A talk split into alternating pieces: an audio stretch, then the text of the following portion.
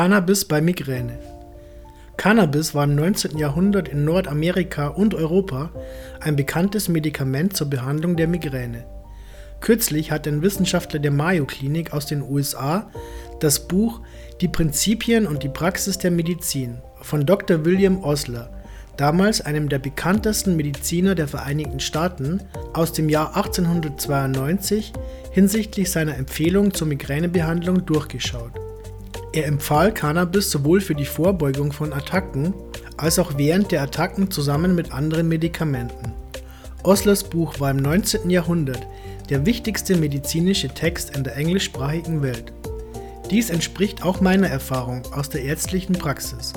Auch heute setzen viele Patienten erfolgreich Cannabis sowohl zur Prophylaxe eines Migräneanfalls als auch zur Therapie des Anfalls ein. Häufig wird die Anfallshäufigkeit reduziert und die Stärke des Anfalls sowie ihre Dauer reduziert. Das entscheidet häufig darüber, ob jemand arbeitsfähig ist oder nicht. Im 21. Jahrhundert haben Forscher die Bedeutung des körpereigenen Cannabinoidsystems für die Entstehung und Behandlung der Migräne nachgewiesen.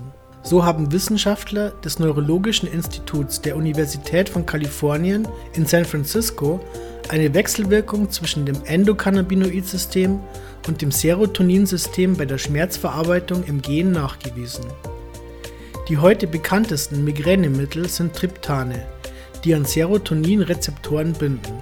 Die Wissenschaftler folgerten aus ihren Untersuchungen, dass einige der therapeutischen Wirkungen von Triptanen durch Endokannabinoide enthaltene Nervenzellen in einer bestimmten Hirnregion, periaquäduktales Grau, das bei der Schmerzbearbeitung eine wichtige Rolle spielt, vermittelt werden. Die Bindungsstellen für Cannabinoide, die Cannabinoidrezeptoren, beeinflussen offenbar das Risiko für die Entwicklung von Kopfschmerzen. So besitzen Menschen mit einer bestimmten Variante des Gens, das den Cannabinoid-1-Rezeptor kodiert, nach Forschung an der Semmelweis Universität Budapest in Ungarn ein erhöhtes Risiko für Kopfschmerzen mit Übelkeit was einen spezifischen pathologischen Mechanismus bei der Entwicklung der Migräne nahelegt und darauf hindeutet, dass eine Untergruppe von Migränepatienten, die an stressinduzierter Migräne mit häufiger Übelkeit leiden, von Behandlungen profitieren könnten, die den Endokannabinoid-Tonus erhöhen. Den Endokannabinoid-Tonus, also die Konzentration der Endokannabinoide, kann man erhöhen, indem der Abbau von Endokannabinoiden gehemmt wird. Natürlich besteht auch die Möglichkeit, durch von außen zugeführte Cannabinoide, wie vor allem THC, den Cannabinoid-1-Rezeptor zu aktivieren. Die Bedeutung des Cannabinoid-1-Rezeptors für die Migränetherapie unterstreicht auch eine andere Beobachtung. An der Fakultät für traditionelle chinesische Medizin der Südwestlichen Medizinischen Universität in Luzhou, China, haben Forscher nachgewiesen, dass die entzündungshemmenden Wirkungen von Elektroakupunktur auf Migräneattacken durch den CB1-Rezeptor vermittelt wurden. In einem Rattenmodell für Migräne reduzierte THC die Schmerzen, wenn es in der richtigen Dosis und zur richtigen Zeit verabreicht wurde. Die Wissenschaftler der Staatlichen Universität von Washington in Pullman schrieben, dass ihre Befunde anekdotische Hinweise für die Verwendung von Cannabinoiden zur Behandlung der Migräne beim Menschen unterstützten und den CB1-Rezeptor einschließen. Die Häufigkeit von Migräne-Kopfschmerzattacken kann gemäß Forschung durch Wissenschaftler des Instituts für klinische Pharmazie der Universität von Colorado in Aurora und anderer medizinischen Institutionen von Colorado durch die medizinische Verwendung von Cannabis reduziert werden.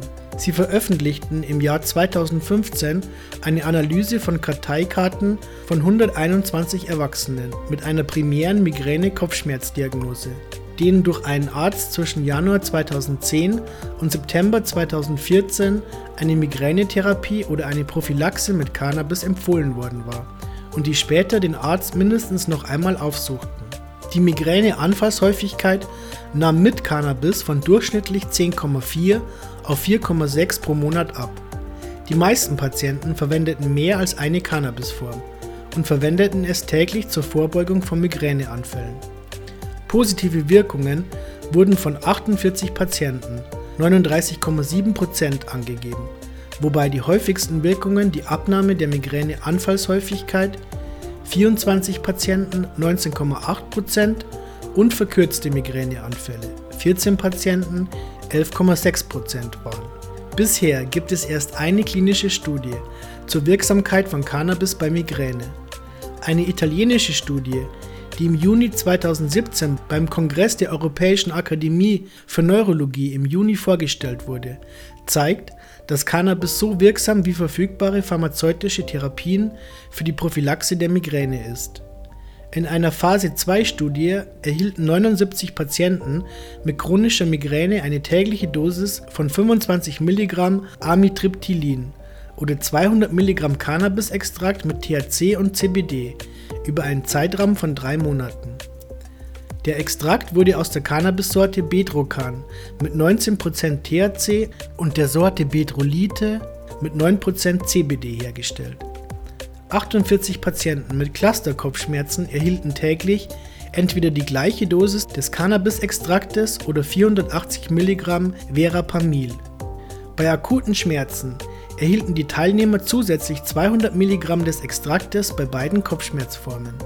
Während der Cannabisextrakt und Amitriptylin eine ähnliche Reduzierung der Anfälle erreichten, nahm die Stärke und Zahl der Clusterkopfschmerzenanfälle nur geringfügig ab.